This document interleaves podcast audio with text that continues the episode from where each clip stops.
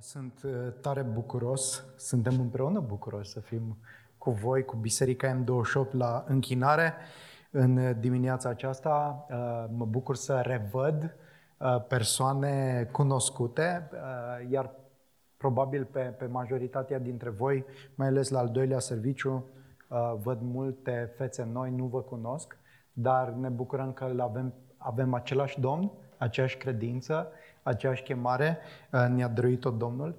Uh, sunteți mai mulți la al doilea serviciu, ați pierdut primul avion, uh, s-a schimbat ora, nu? Dar e bine să avem două servicii, uite, suntem, suntem mai mulți. Și aș vrea să vă invit să deschidem împreună Scripturile. Continuăm seria pe care o aveți din 1 Timotei, capitolul 6. Vom vorbi în dimineața aceasta despre mecanica luptei credinței. Și vom citi uh, pasajul uh, desemnat pentru uh, astăzi, care începe la versetul 11 până la versetul 16.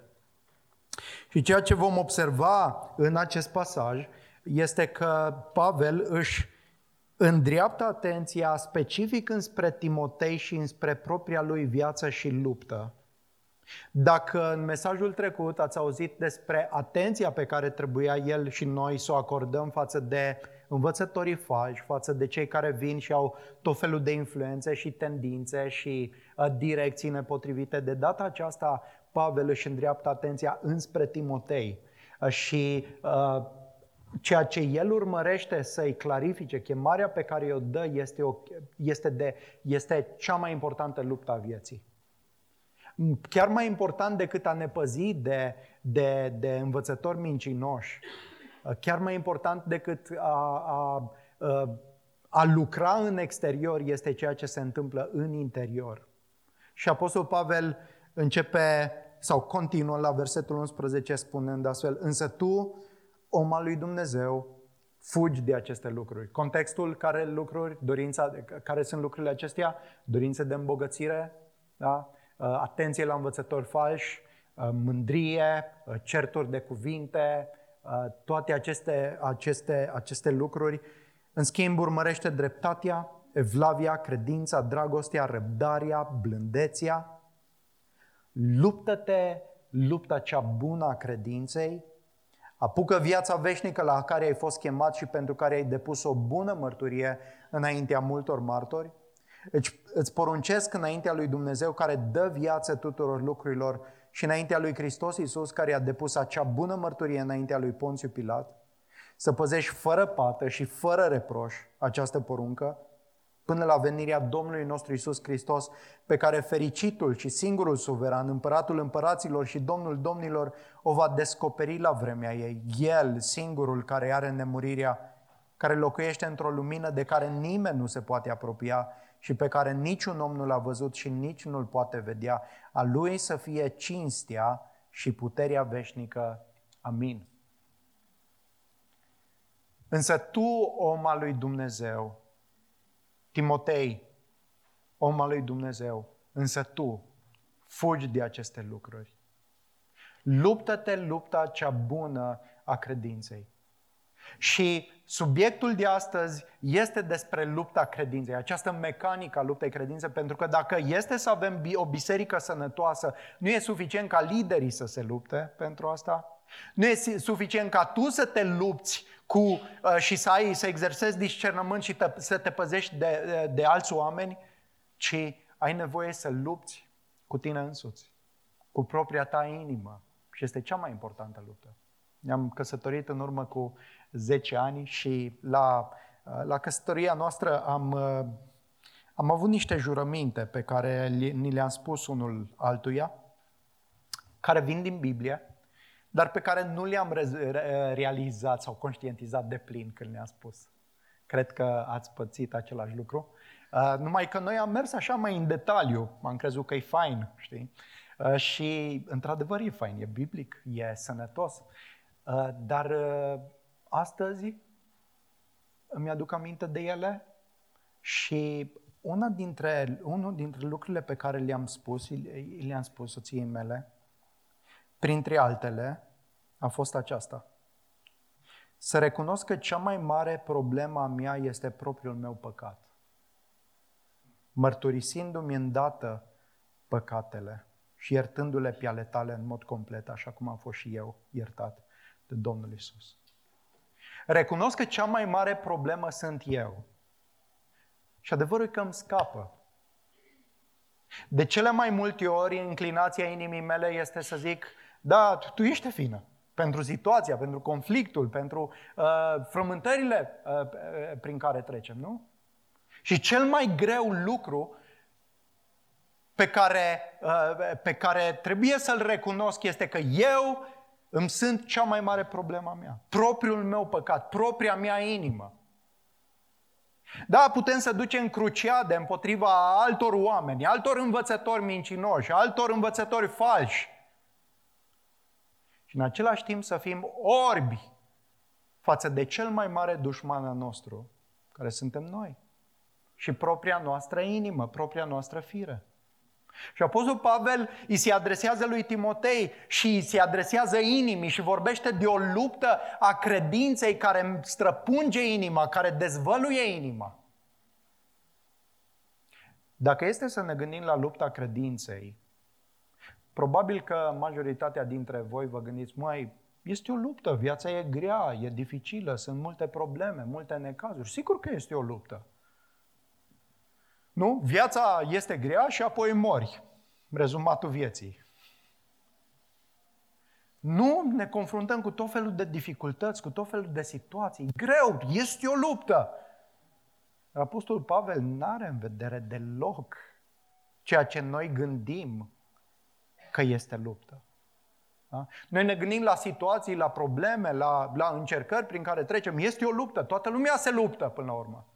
E bine, când Pavel vorbește de lupta credinței, nu toată lumea se luptă. Puțini sunt cei care se luptă și această luptă este o luptă specifică a credinței. O luptă deliberată, intenționată, o luptă pe care numai creștinii o duc. Nimeni altcineva. O luptă mai profundă decât sunt circumstanțele și încercările prin care trecem. Este lupta de a continua să ne agățăm de Hristos, de promisiunile sale, de cuvântul său, de realitatea pe care El a descris-o. Și atunci întrebarea e, voi crede în continuare ceea ce Dumnezeu îmi spune?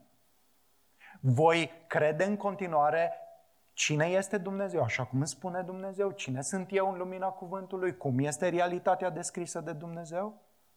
Bătălia nu este doar să înving obstacole sau dificultăți din viața mea, să le depășesc cu bine, ci întrebarea este, voi rămâne agățat de Hristos? Îl voi îmbrățișa în continuare pe El, Cel ce m-a răscumpărat? Voi continua să îl onorez pe El, să-L glorific pe El, să-mi pun nădejdea în El? Sau voi abandona? Și voi urmări și voi crede alte variante, alte perspective, alte interpretări. Aceasta este lupta credinței, nu, nu doar o, o luptă cu dificultățile vieții, ci lupta de a rămâne ancorat în ceea ce îmi spune Hristos cu privire la El și cu privire la mine și cu privire la realitate și cu privire la mântuirea Lui. Pe cine, pe cine voi crede? Și în dimineața aceasta ne uităm la două puncte simple din text. Da, primul dintre ele uh, este acesta că suntem chemați la o luptă, să luptăm pentru credința în Hristos. Este o luptă pentru credința în Isus Hristos. Mesajul o să fie disproporționat, adică ne vom ocupa de acest prim punct în cea mai mare parte a mesajului. Și în al doilea rând, există o gravitate, o solemnitate, o seriozitate cu privire la această luptă. Adică Dumnezeu ne cheamă să luăm în seamă, poate în, în, în cel mai serios mod cu putință lupta aceasta. Da? Uh, primul, primul uh, lucru pe care vreau să-l subliniez în dimineața aceasta sunt din primele două versete, 11 și 12. Ești chemat să lupți pentru credința în Hristos. Însă tu, om al lui Dumnezeu, fugi de aceste lucruri Urmărește dreptatea, evlavia, credința, dragostea, răbdarea, blândețea, luptă-te lupta cea bună a credinței, apucă viața veșnică la care ai fost chemat și pentru care ai depus o bună mărturie înaintea multor oameni. Foarte pe scurt, o teologie rezumată a sfințirii noastre, progresive. Da? Suntem mântuiți prin har, suntem mântuiți prin credință, suntem socotiți sau îndreptățiți înaintea lui Dumnezeu numai și exclusiv pe baza dreptății lui Hristos și a harului său. Suntem de acord. În același timp, în același timp, există o sfințenie sau o transformare practică a noastră, fără de care nimeni nu va vedea pe Dumnezeu.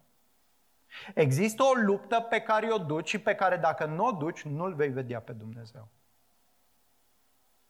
În Evrei 12 cu 14 se spune urmăriți cu toții pacea și sfințirea fără de care nimeni nu va vedea pe Dumnezeu. Există o necesitate a perseverării noastre în credință, a luptei în credință ca să rămânem ai lui Hristos.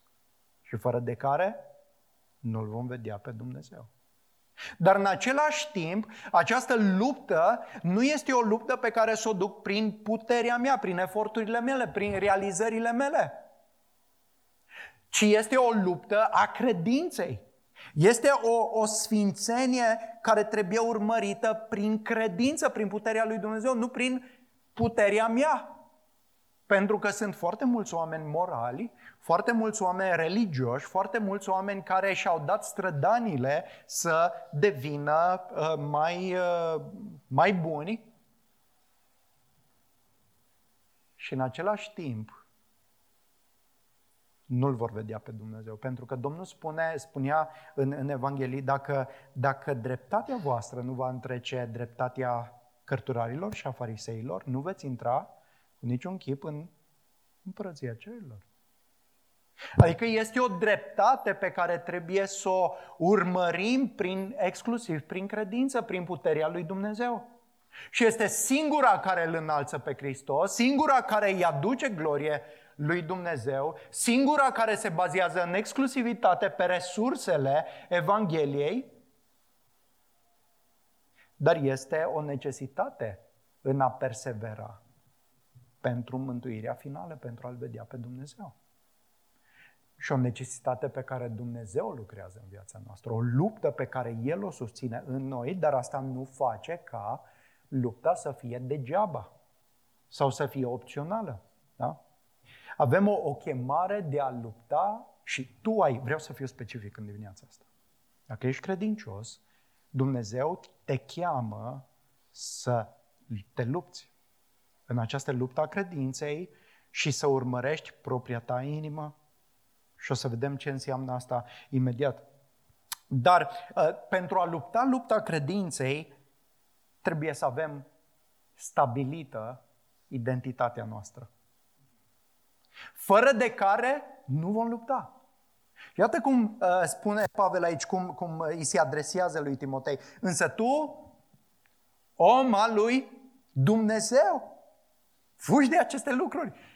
Pavel îl descrie pe Timotei ca fiind omul lui Dumnezeu și prin aceasta îi definește identitatea lui. În comparație cu învățătorii falși, care aveau influență, în comparație cu mulți alții care urmăresc multe alte lucruri în viața aceasta, Timotei, tu ești omul lui Dumnezeu, nu ești omul banului, nu ești omul carierei, nu ești omul de afaceri prosper. Nu asta este identitatea ta. Tu ești un om al lui Dumnezeu. Nu ești nici măcar un om al familiei sau un om al bisericii, oricât de bune ar fi lucrurile acestea. Tu îi aparții lui Dumnezeu, ești posesiunea lui Dumnezeu. Și această identitate sau expresie o găsim adesea în Vechiul Testament, mult mai puțin în Noul Testament, dar când ne gândim la oamenii ai lui Dumnezeu, cine erau acești oameni ai lui Dumnezeu? Pe păi oameni precum Moise, precum Ilie, precum Elisei, oameni de altfel de renume puternici. Și nu e interesant că Pavel îl identifică pe Timotei ca fiind omul lui Dumnezeu pe fricosul, pe trimidul, pe îmbolnăviciosul eh, Timotei? Pentru că nu mai găsim altundeva în Noul Testament că cineva este, este identificat ca om al lui Dumnezeu. Da? Moise, Ilie, Elisei, Timotei. Știi? Adică... Și da, expresia se referă la, la Timotei ca lider. Și da, cuvântul acesta ți se adresează ție ca lider, ca învățător, ca slujitor, ca păstor, ca prezbiter. Da. Dar mai avem un pasaj în, în Scriptură, al doilea pasaj, unde este folosită expresia om al lui Dumnezeu și acolo se referă la toți creștinii. Și este în 2 Timotei 3, 16, 17. Toată Scriptura este insuflată de Dumnezeu și de folos să învețe, să mustre, să îndrepte, să echipeze, pentru ca omul lui Dumnezeu să fie desăvârșit și cu totul destoinic pentru orice lucrare bună. Asta este identitatea ta. Și este fundamentul întregului război, întregii lupte pe care o porți. Pentru că lupta nu este să devii un om al lui Dumnezeu, ci lupta este că ai fost pus deoparte, ești deja omul lui Dumnezeu și în consecință lupți. În consecință fugi și urmărești, lupți și apuci pentru că ești. Și cum a ajuns Timotei să fie omul lui Dumnezeu? Păi bine, avem câteva indicii în textul nostru. Versetul 12, apucă viața veșnică la care ai fost chemat. A existat o chemare în viața lui Timotei. O chemare puternică. Prin Evanghelie, prin realitatea Evangheliei lui Hristos, Dumnezeu l-a chemat pe Timotei din moarte la viață. Da? Ai fost chemat la viața veșnică. Ai fost mort în păcatele tale, ai fost trăind de viața lui Hristos și Dumnezeu, prin învierea lui Hristos, te-a adus la viață. Ai fost chemat să ai parte de viața veșnică, Timotei. Asta este ceea ce ne face. Așa începe cineva să fie creștin. Creștinul nu începe prin a încerca să fie creștin. Creștinul nu începe prin a se strădui, prin a vrea sau prin a avea nu știu ce standard de morale și a spune, băi, eu încerc să fiu creștin. Apropo, dacă încerci să fii creștin, probabil nu ești creștin. Să fii creștin înseamnă să fii chemat de Dumnezeu. Să fii auzit chemarea Evangheliei care ți-a dat viață care te-a inundat cu viața lui Dumnezeu în sufletul tău. Asta înseamnă să fii, să, să fii creștin. Da? Așa a început viața veșnică, odată ce l-am cunoscut pe Iisus Hristos. Am auzit și în dimineața aceasta, da?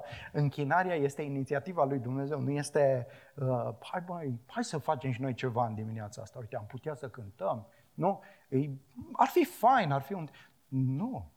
Cine suntem noi să venim să ne gândim ce am putea să facem împreună? Nu e chemarea lui Dumnezeu, noi răspundem la asta. A viața veșnică la care ai fost chemat și mai apoi și pentru care ai depus o bună mărturie înaintea multor martori. Timotei, ai făcut o mărturisire înaintea multor martori. Două posibilități. Când a fost făcută mărturisirea aceasta de către Timotei? L-a mărturisit pe Iisus Hristos. E bine, doar probabil două evenimente, botezul sau o punere deoparte pentru slujire în care Timotei a mărturisit asta. Cel mai probabil e vorba de, de botez. Da? Timotei, aduți aminte de mărturia pe care ai făcut-o înaintea multor martori. Și în botez, vă aduceți aminte cine, cine sunteți, care sunteți botezați aici? Ce am mărturisit în botez? Că am murit împreună cu Hristos, că am fost aduși la viață împreună cu Hristos, că El este Mântuitorul nostru, este Domnul nostru, că nu mai trăim pentru noi înșine, ci pentru El, Cel ce a murit și a înviat pentru noi, că îi aparținem Lui, identitatea noastră primară este Hristos. Asta te face sau îți clarifică identitatea de creștin al lui Dumnezeu, de creștin al lui, al, al, aparținându-i lui Hristos. Botezul este o amintire a identității tale. Ai fost unit cu Hristos. Nu-ți mai aparții ție, ci aparții lui Hristos. Ești omul lui Dumnezeu. Dumnezeu te-a luat din lumea aceasta, ți-a dat viața veșnică, te-a pus deoparte, îi aparții, ești posesiunea și moștenirea lui Dumnezeu. Și doar în calitatea aceasta, fiind conștienți de această identitate fundamentală, poți să lupți. Altfel nu vei lupta. Nici nu ești conștient că există o luptă de genul acesta al credinței. Nu ești preocupat de ea. Mai apoi, dacă este să luptăm pentru credința în Isus Hristos, da, avem o identitate clară, dar avem și un scop singular pe care îl urmărim și a tot cuprinzător în viața noastră. Tot versetul 12 apucă, da, luptă-te lupta cea bună a credinței, este o luptă, e lupta, nu sunt mai multe lupte, este una singură, e lupta credinței, apucă viața veșnică la care ai fost chemat. Cu alte cuvinte, Timotei, nu știu câte scopuri ai în viața asta, câte planuri, câte dorințe. Dar, Timotei, există un singur scop pentru care trebuie să-și trăiești întreaga viață, și anume viața veșnică.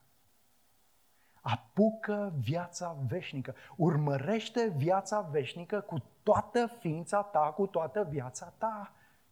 Pentru că ăsta este scopul pe care ți l-a încredințat Dumnezeu. Și viața veșnică este aceasta, să te cunoască pe tine singurul Dumnezeu adevărat și pe Iisus Hristos pe care l-ai trimis tu. Pentru asta trăim, existăm și am fost răscumpărați. Și dacă nu înțelegem că acesta este scopul vieții noastre, să-L cunoaștem pe Dumnezeu, să-L cunoaștem pe Isus Hristos, să apucăm această cunoaștere și să o urmărim chiar cu prețul vieții noastre, nu vom lupta. Și de cele mai multe ori, având alte scopuri, alte scopuri sunt mai degrabă deraieri, distrageri de la ceea ce ne cheamă Dumnezeu. S-ar putea să-ți dorești, nu?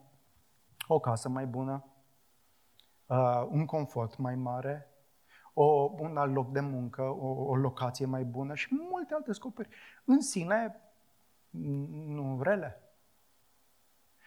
Dar vreau să te întreb, este scopul vieții tale să-L cunoști pe Hristos? Nu un scop, nu duminică. Nu vorbim de o chestie adăugată la alte căutări, ci căutarea a tot cuprinzătoare a vieții tale. Este asta? Apostol Pavel spunea, lăsând în urmă, da? aruncându-mă înainte, da? să-L cunosc pe El, să apuc viața veșnică, să-L apuc pe Hristos, pentru că El m-a apucat. Să-L cunosc pe El și puterea învierii Lui și să fiu făcut părtaș suferințelor Lui. Și pentru Pavel, toată viața era Hristos. Până acolo încât Efeseni spune Pavel, a muri, a trăi, pentru mine a trăi este, un, este Hristos și a muri este un câștig. Studiam cu bărbații la grupul de ucenicie tocmai această, această chemare de a-L cunoaște pe Hristos și suficiența și gloria lui Hristos. Și stăteam în discuții unii cu alții. Și spuneam, trebuie să mărturisim că dacă e să ne gândim la moarte, da, mai încolo. Adică mai avem ceva de trăit. Un câștig? Este viața mea o viață menită să-L cunoască pe Hristos? Să se bucure de Hristos? Este bucuria, nu pentru ce te trezești dimineața, să-L cunosc pe Hristos. Să-mi trăiesc viața pentru gloria Lui și după aceea să mor. Să-L onorez pe El, da? Ei bine, când ai, când ai scopul acesta tot cuprinzător, începi să lupți pentru asta. Circumstanțele, situațiile sunt doar lucrurile aparente în care se manifestă această luptă a credinței. Și este o problemă a inimii, după cum spuneam. Acum, când vorbim despre, uh, despre uh, luptă, despre, gândiți-vă la wrestling, la luptele de corp, la, la luptele greco-romane, Uh, vorbind de război spiritual, mulți da, se gândesc în mod special bun, la lupte cu demoni, la lupte cu, cu duhurile răutății. Și Pavel spune în Efeseni uh, că noi nu ne luptăm împotriva cărnii și sângelui, ci împotriva duhurilor. Dar duhurile nu sunt întruchipate sau uh, prezente în altcineva fără ca să nu atace propria noastră inimă, pentru că tot în contextul din Efeseni 6 știm uh, cu ce trebuie să ne îmbrăcăm ca să biruim, nu? Uh, centura adevărului, platoșa neprihănirii, uh, da, coiful mântuirii, sabia Duhului, scutul credinței, toate au de-a face cu inima noastră, cu uh, chemarea aceasta de a, de a experimenta transformarea și uh, creșterea în credință. Și inima are de-a face cu dorințele, cu înclinațiile, cu poftele noastre, cu ceea ce dorim cel mai mult. Și noi suntem atât de controlați de poftele noastre atunci când nu suntem ai lui Hristos, când, încât poftele noastre suntem noi. Noi îl putem folosi pe Dumnezeu tot pentru poftele noastre. Dacă este în avantajul nostru să credem în Dumnezeu, atunci vom crede în Dumnezeu. Dacă este să ne beneficieze dorințelor noastre, atunci îl vom urma pe Dumnezeu. Dar ceea ce ne cheamă Dumnezeu să facem, ceea ce ne cheamă Evanghelia să facem, pe aceia care și-au pus încrederea în Hristos, este să fugim de propriile noastre dorințe care au devenit pofte. Care au, cum, cum, ce este o poftă? Este o dorință, chiar și pentru lucruri bune, dar care devine așa de puternică încât depășește dorința după Dumnezeu. Încât de, depășește dorința după viața veșnică. Și dor, pofta aceasta controlează inima noastră. Și noi spunem, da, este viața mea, sunt dorințele mele. Noi, bine, ai murit împreună cu Hristos. Timotei, adu-ți aminte de mărturisirea ta. Ai murit împreună cu Hristos. Nu mai e despre tine. Este despre Hristos. Fugi, prin urmare, fugi. Fugi de lucrurile acestea. Păi, în context, fugi de dorința după îmbogățire. Dacă avem deci hrană și îmbrăcăminte, acestea ne vor fi de ajuns. Fugi de, de, de uh, mândrie, fugi de boala controverselor, a certurilor de cuvinte, fugi de invidie, fugi de ceartă, de blasfemii, de bănuieli rele, de ciovăreieli permanente. Fugi de toate aceste lucruri. Și a fugi înseamnă o șterge a, a, a fugi cu cea mai mare rapiditate din calea unui pericol. Da? Refugiații au fugit din calea războiului să-și salveze viața. O asemenea determinare care, ă, discutam cu cineva la Sibiu, care îmi spunea că dintr-o dată nu mai contează casa. Casa care de altfel e un lucru, nu? E casa noastră până la urmă dar de, deja devine ceva mai important decât casa. Se schimbă prioritățile pentru că înțelegi natura conflictului, a urgenței, războiului. Și asta este războiul spiritual, cu mult mai mult. Prioritățile se schimbă. Gândește-te că ești într-o casă care ia foc, da, în flăcări, fumul gros, dens. Nu e timp să te duci la pușculița cu bani. Să te duci să-ți iei gadgeturile. Nu. Păi ieși, fugi. Asta e chemarea pe care Dumnezeu ne-o face. Da? Există ceva cu privire la atmosfera luptei, a războiului, care ne face să tresărim la foșnetul unei, unei frunze. O vigilență aparte, o conștientizare a pericolului iminent, o stare de alertă. Ești în concediu. Ești în război. În Matei 24, Domnul Iisus Hristos folosește același cuvânt, aceeași expresie când le spune ucenicilor uh, de aceea când veți vedea urăciunea pustirii despre care a vorbit profetul Daniel stând în locul sfânt, cel ce citește să înțeleagă, atunci cei din Iudeea să fugă la munți, cel ce va fi pe acoperișul casei să nu coboare să-și ia lucrurile din casă, cel ce va fi la câmp să nu se întoarcă să-și ia haina. Observați iminența acestei fugi. 2 Timotei 2 cu 22. Fugi de poftele tinereții, Timotei. Fugi de imoralitate, fugi de idolatrie. Caută-L pe Domnul dintr-o inimă curată. Dacă e să ne gândim la niște exemple, putem să ne gândim la Iosif, care este ademenit de soția lui Potifar. Și ce face Iosif? Fuge. Își lasă haina pentru că înțelege natura pericolului. O șterge. Asta înseamnă să iei în serios lupta credinței. Asta înseamnă să fii în alertă. Nu discuți, nu? Gândește-te cum este să lupți cu un dragon. Nu știu, câți dintre voi ați luptat cu un dragon? No. Să ne... No, ok. Ce faci când te lupți cu un dragon? Fugi. Sau îl omori. Sau... Nu stai la discuții. Nu stai să vezi ce flăcări poate scoate. Ai fugit, ai înțeles? Ai înțeles natura pericolului. Dar noi nu fugim. De ce nu fugim? Pentru că suntem anesteziați adesea.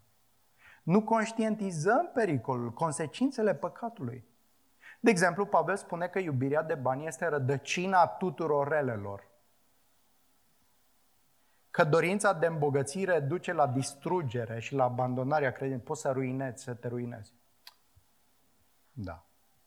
Adică da, în general, dar cumva eu aș putea fi excepția. Nu? Adică, da, e, e adevărat, da. Mă descurc. Nu e acea iminență, acea realizare, acea conștientizare. Cumva credem că noi tot timpul suntem excepția. Nu e chiar așa, mă ruinează. Da, eu ruina pe alții, dar nu și pe mine. Nu conștientizezi gravitatea pericolului. Considerăm că putem să ne împotrivim mai târziu, că ne putem juca o clipă. A, până la urmă, nu s-a concretizat nimic, este doar un gând. Plăcut, aș putea să le întrețin în mintea mea. Nu, nu e nimic concret, nu, e, nu am făcut nimic greșit în exterior. Este doar o, o cultivare a unui gând, unui joc cu gândul, cu dorința mea, cu plăcerea mea.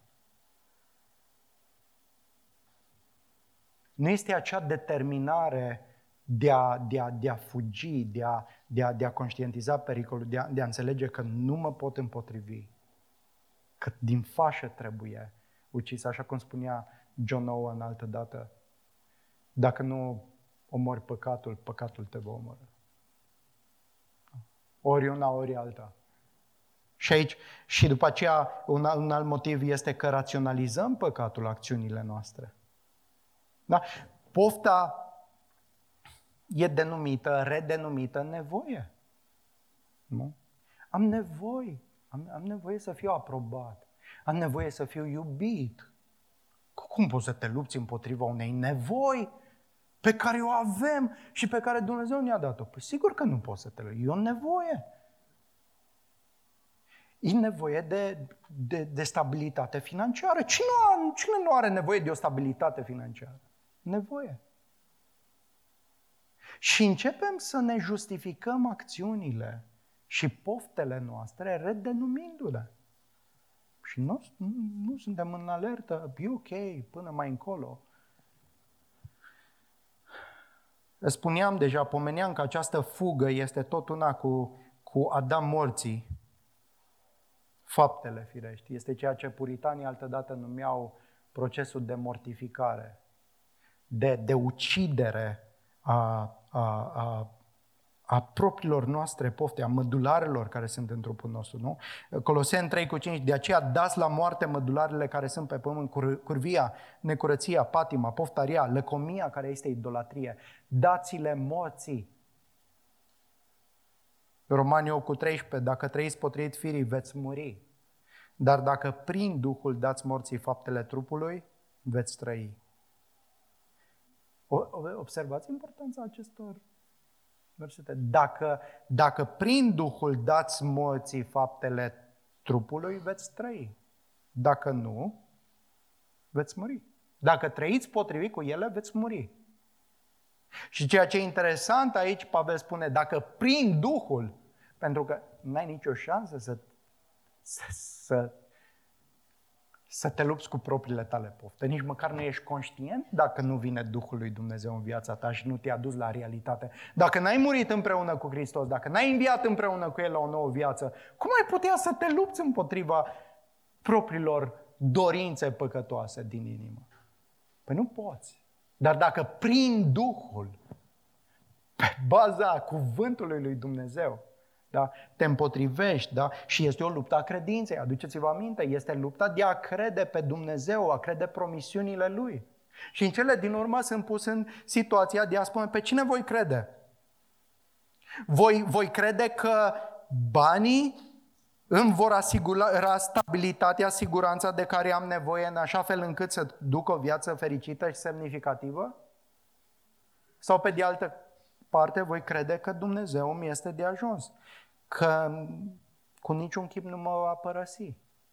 Nici nu mă va lăsa. Ce îmi pot face oamenii? Domnul este lumina și mântuirea mea. De cine să mă tem? Domnul este sprijinitorul vieții mele. De cine să-mi fie frică? Psalmul 27. Chiar război de s-ar ridica împotriva mea, inima mea, tot nu s-ar teme. Sunt deja o grămadă de familii care își fac pașaportul în perioada asta. Nu? Mai invest, mai... Ok? Da. Nu discut de asta. Dar ideea e, înțelegeți? Suntem captați de frică și mă citesc psalmul 27. Nu îmi vine să cred. De unde avea David această neclintire? Dacă nu din încrederea pe care o avea în, în Domnul. Cine mi este siguranța în cele din urmă? Ei bine, pe cine voi crede, pe acela îl voi urma. Da? Voi crede că o relație nouă trebuie să ies din relația aceasta de căsnicie pe care eu am și trebuie să mă duc într-o, într-o mă eliberez, nu? Pentru că nici, și Dumnezeu vrea să fiu fericit. Și uite, relația asta nouă și cadrul ăsta nou și ce voi crede? E vorba de ce voi crede în cele din urmă. Cred pe Dumnezeu care mă cheamă sau cred varianta, alternativa. Pe cine voi crede? E o luptă la nivel mental. În cine îmi voi pune încrederea pentru viața, pentru semnificația mea, pentru valoarea mea, pentru fericirea mea. Și o luptă teribilă. O luptă, o luptă, o luptă teribilă. Însă cuvântul ne cheamă să fugim de pofte, să dăm morții propriile noastre păcate și toate acestea sunt posibile dacă am murit împreună cu noi, ă, împreună cu Hristos și asta înseamnă să nu mai trăim pentru noi înșine, ci pentru Cel ce a murit și a înviat pentru noi. Înseamnă să realizez că nu sunt eu în centrul Universului. Un lucru greu de descoperit. Spunem copiilor, da? Când țipă, când urlă, când vor imediat. Auzi, nu ești în centrul Universului. Prima lecție, amin. Da. Sta până când îți spune și soția, nu ești în centrul Universului. A, da? Dar de ce nu se întâmplă? Nu ești în centrul Universului. Nu-i despre tine viața asta. Este despre cineva mai mare. Și ești chemat să-L cunoști, ești chemat să-L, să slujești. Da? Și dacă este să, să te lupți, lupta credinței înseamnă să fugi și să te îndrepți spre altceva, să urmărești cu toată ființa ceva. A fugi are aceeași intensitate cu a urma. Urmărește. Ce anume să urmărești? Urmărește dreptatea, evlavia, credința, dragostea, răbdarea, blândețea, luptă-te lupta cea bună a credinței. Urmărește toate aceste lucruri. Urmărește să, să dezvolți aceste aspecte. Vorbim de dezvoltare personală. Da? Citim cărți, citiți cărți, probabil, de cum să ne, de ce să ne dezvoltăm. Abilitatea de comunicare, inteligența emoțională, uh, eu știu eu, diferite skill-uri, de deprinderi, pentru un job mai, pentru un job mai bun. Poftim? Stima de sine. Ce să-mi dezvolt?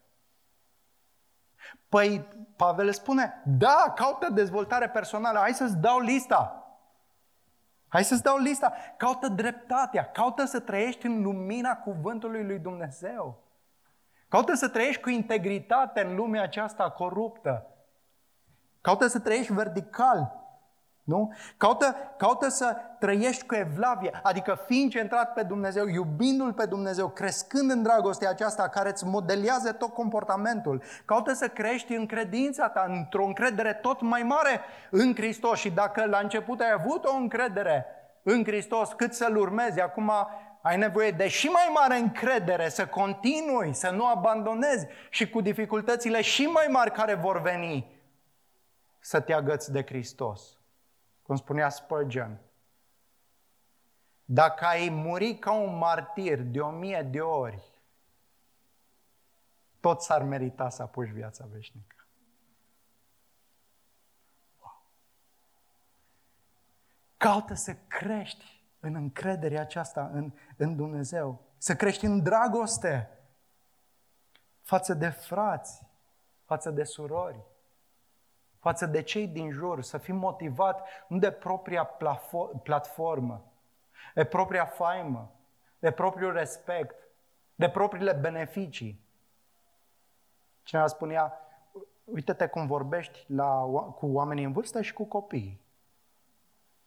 Pentru că nici unii, nici alții nu-ți pot oferi foarte multe lucruri în schimb. Uite-te cum îi tratezi. No, hai că am treabă, nu? bine, te ascult și...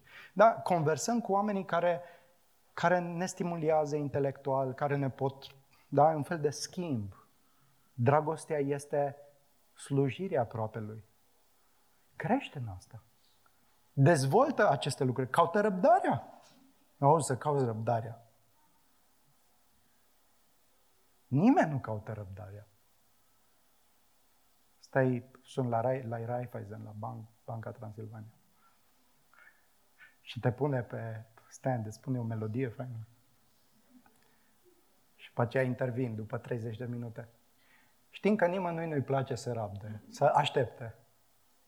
Da, ok. Și după aceea te mai pun iar. 30. ok, de cine așteaptă? Și cu toate astea, Dumnezeu îți spune, caută răbdarea, pentru că Răbdarea e o componentă esențială pentru desăvârșirea caracterului tău. O generație lipsită de răbdare. Dar voi în București aveți mai multă răbdare cu traficul acesta. Eu n-aș putea sta mai mult de câteva zile în București și să mergi câteva ore dintr-o parte în alta. Am, nu am suficientă răbdare aici. Uh, dar dezvoltă răbdarea, așa, Dumnezeu ne cheamă să dezvoltăm răbdarea. Un lucru pe care nu, uh, un prieten de al meu spunea, răbdarea este darul lui Dumnezeu pe care nu ne-l dorim. Orice daruri să ne dea Domnul, dar nu, nu răbdarea. Da? Și blândețe. Blândețe în atitudine, în comportament, în relațiile cu ceilalți, în contrast cu asprimia. Blândețe, în mod special, cu cei mai aproape. Că știm să fim amabili cu cei mai departe. Cei mai aspri, nu? Suntem cu cei mai apropiați. Și unde să le urmărim? Cum să le urmărim pe toate acestea? Unde să ne uităm? Da? Setul acesta, lista aceasta de dezvoltare personală, unde, unde să o avem? Nu sunt doar chestii abstracte. Numai în Hristos le vedem. În El strălucesc. Extraordinar. Și de fapt a urmărit toate astea, nu e altceva decât a-L cunoaște pe El, a medita la Hristos, la caracterul Lui, la lucrarea Lui, a deveni asemenea Lui. Asta este dezvoltare personală, într-adevăr, pe care Duhul Sfânt o, o, o lucrează în, în viața noastră. Și toate acestea sunt posibile prin Harul lui Dumnezeu, care ne face să luptăm lupta credinței. Nu? Pavel spune, m-am luptat lupta cea bună, am sfârșit alergarea, am păzit credința. Pentru că credința în sine se bazează pe puterea și pe resursele lui Dumnezeu și nu pe resursele personale. Pe cuvintele lui Hristos, care te înviorează, care te întăresc, care te însărcinează să continui această luptă, lupta credinței. Un război bun pentru că Dumnezeu este de partea ta. Și astfel ne lipim de viața veșnică în orice circunstanță. Preocuparea noastră centrală este să rămânem lângă Hristos și să ne dăjduim în El. Și al doilea punct, că deja s-a terminat timpul de predicare, am spus că e o predică disproporționată, foarte pe scurt. Nu există o luptă mai serioasă, mai solemnă ca asta. Îți poruncesc, versetul 13. Timotei, nu e o discuție prieteniască între noi, un sfat bun. Da. Timotei, îți poruncesc înaintea lui Dumnezeu, care dă viață tuturor lucrurilor și înaintea lui Hristos Iisus, care a depus acea bună mărturie înaintea lui Ponțiu Pilat să păzești fără pată și fără reproș această poruncă până la venirea Domnului nostru Isus Hristos, pe care fericitul și singurul suveran, împăratul împăraților și Domnul Domnilor o va descoperi la vremea ei. El, singurul care are nemurirea, care locuiește într-o lumină de care nimeni nu se poate apropia și pe care niciun om nu l-a văzut și nici nu-l poate vedea. A lui să fie cinstea și puterea veșnică. Amin. Avem o listă de atribute în care Dumnezeu este descris. Singurul care are nemurirea, Domnul Domnilor, Împăratul Împăraților, locuiește într-o lumină care nu te poți apropia. Timotei, cea mai importantă persoană din universul acesta este Dumnezeu însuși. Este nespus de glorios. Este Creatorul, este Cel ce dă viață tuturor lucrurilor, Cel ce ți-a dat viață, Cel ce face ca plămânii tăi să respire și inima ta să bată, Cel care te face să-ți miști încă mâinile și picioarele și gâtul. Și este nespus de glorios, Timotei, înaintea lui Dumnezeu, în prezența lui, îți poruncesc, păzește această poruncă. Și Pavel face de multe ori cu Timotei asta. Înaintea lui Dumnezeu, judecătorul tuturor oamenilor, predică cuvântul. Înaintea lui Dumnezeu. Viața noastră, dragilor, este înaintea lui Dumnezeu. Din fața Lui din, și dinaintea ochilor Lui nu ne putem ascunde. Și este de o măreție infinit de glorioasă. Infinit de mare. În, în lumina prezenței Lui. Dar Pavel mai spune ceva. Ce Timotei, și înaintea Înaintea cui? Lui Hristos Iisus, care a depus acea bună mărturie înaintea lui Ponțiu Pilat. Și Dumnezeu îi spune, uh, Pavel îi spune, Timotei, ai făcut o bună mărturie, adu-ți aminte. Vreau să-ți aduci aminte că ceea ce îți mărturisesc, ceea ce te chem să faci, este înaintea lui Hristos Iisus, care a depus și El o mărturie. Vă aduceți aminte de mărturia lui Iisus, când era în fața lui Ponțiu Pilat, acuzat pe nedrept, iudeii vreau să scape de el, un proces total nedrept. Ești împăratul iudeilor? Dacă spune da, urmează crucea, moartea, condamnarea, respingerea, bagiocura, abandonul. Dacă spune nu, și câștigă viața. Și ce face Domnul? Ești tu împăratul iudeilor? Eu pentru aceasta m-am născut. Pentru aceasta am venit în lume. Eu sunt împărat. De asta am venit în lumea aceasta plină de mizerie, plină de păcat. Nu ca să-mi iubesc viața, ci ca să-mi dăruiesc viața. Pentru că dacă nu-mi dăruiesc viața, dacă nu îmbrățișez crucea de dragul lui Dumnezeu, nimeni nu va fi salvat. Niciun păcătos nu poate să fie iertat, niciun om mort nu poate fi adus la viață. Pentru aceasta m-am născut. Asta este misiunea mea, asta este identitatea mea. Pentru aceasta am venit în lume. Și prin mărturia lui care l-a dus la moarte, care l-a dus la condamnare, prin această mărturie, noi astăzi primim viața veșnică și suntem primiți de Dumnezeu în favoarea și în harul lui și în familia lui și nu mai suntem abandonați, nu mai suntem respinși, nu mai suntem sub mânia lui Dumnezeu datorită mărturiei și a morții lui Hristos și a învierii sale. Timotei, înaintea lui Dumnezeu și înaintea lui Hristos Iisus care a depus această bună mărturie. Luptă-te, lupta credinței. Știi cine este Iisus Hristos? Știi ce mărturie a făcut El? Știi cum și-a dat viața?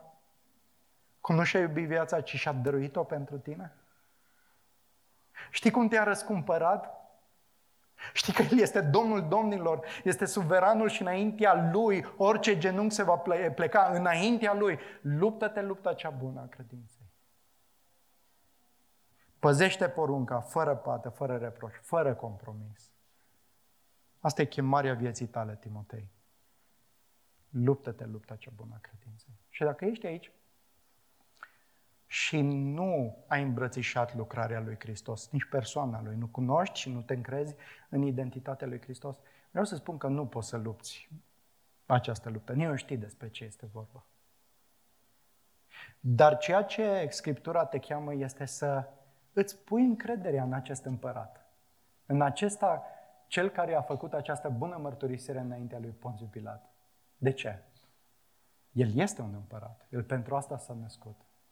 Și a dus mântuirea noastră până la capăt, fără reține, cu propriul, uh, propria viață, propriul sânge. Te-a răscumpărat. Vino la El. Puneți încrederea în El. Îmbrățișează-L pe El. Altfel vei sfârși în ruină, în pierzare. El este un salvator, El este Domnul Domnului, El este salvatorul. Vino la El. Și dacă ești aici și ți-ai pus încrederea în Hristos și îl urmezi pe El, nu căuta să-ți justifici viața nepăsătoare și confortabilă. Pentru că El te cheamă să iei în serios să continui să-L îmbrățișezi pe Hristos, să continui să apuci viața veșnică, să continui să lupți cu cea mai mare seriozitate. Și El este prezent și El te va ajuta și te va susține până la venirea Domnului nostru Isus Hristos. A Lui să fie slava în veci. Amin. Tată, îți mulțumim tare mult pentru cuvântul din dimineața aceasta, pentru chemarea pe care ne-ai făcut-o și ne recunoaștem propriile noastre justificări, propria noastră lipsă de integritate. Recunoaștem, Tată, că am umblat după multe lucruri, dar în dimineața aceasta am auzit din nou chemarea Ta, chemarea care ne-a dat viață veșnică și chemarea pe care continuăm să o auzim – chemarea lui Hristos. Te rugăm tare mult, dă-ne această determinare prin Duhul Tău cel Sfânt și această dorință lăuntrică de a te cunoaște pe Tine și de a continua să te cunoaștem pe Tine prin orice vom trece în viața aceasta. Și la 70 de ani, dacă ne vei mai da viață, la 80 de ani sau la câți ani vom trăi pe acest pământ, să te cunoaștem mai mult, să ne dăjduim în tine mai mult și să știm că am luptat lupta cea bună a credinței, că nu ne-am pierdut vremea, că am trăit viața într-un mod care să te onoreze pe tine. Te rog să binecuvântezi biserica din locul acesta să ne binecuvântezi cu prezența Duhului Tău cel Sfânt cu, și cu această conștientizare a realității, luptei și a chemării Tale. Te rugăm de dragul Domnului Domnilor, a Regelui Regilor, a singurului suveran, a Domnului nostru Isus Hristos, care merită toată slava și cinstea în veci.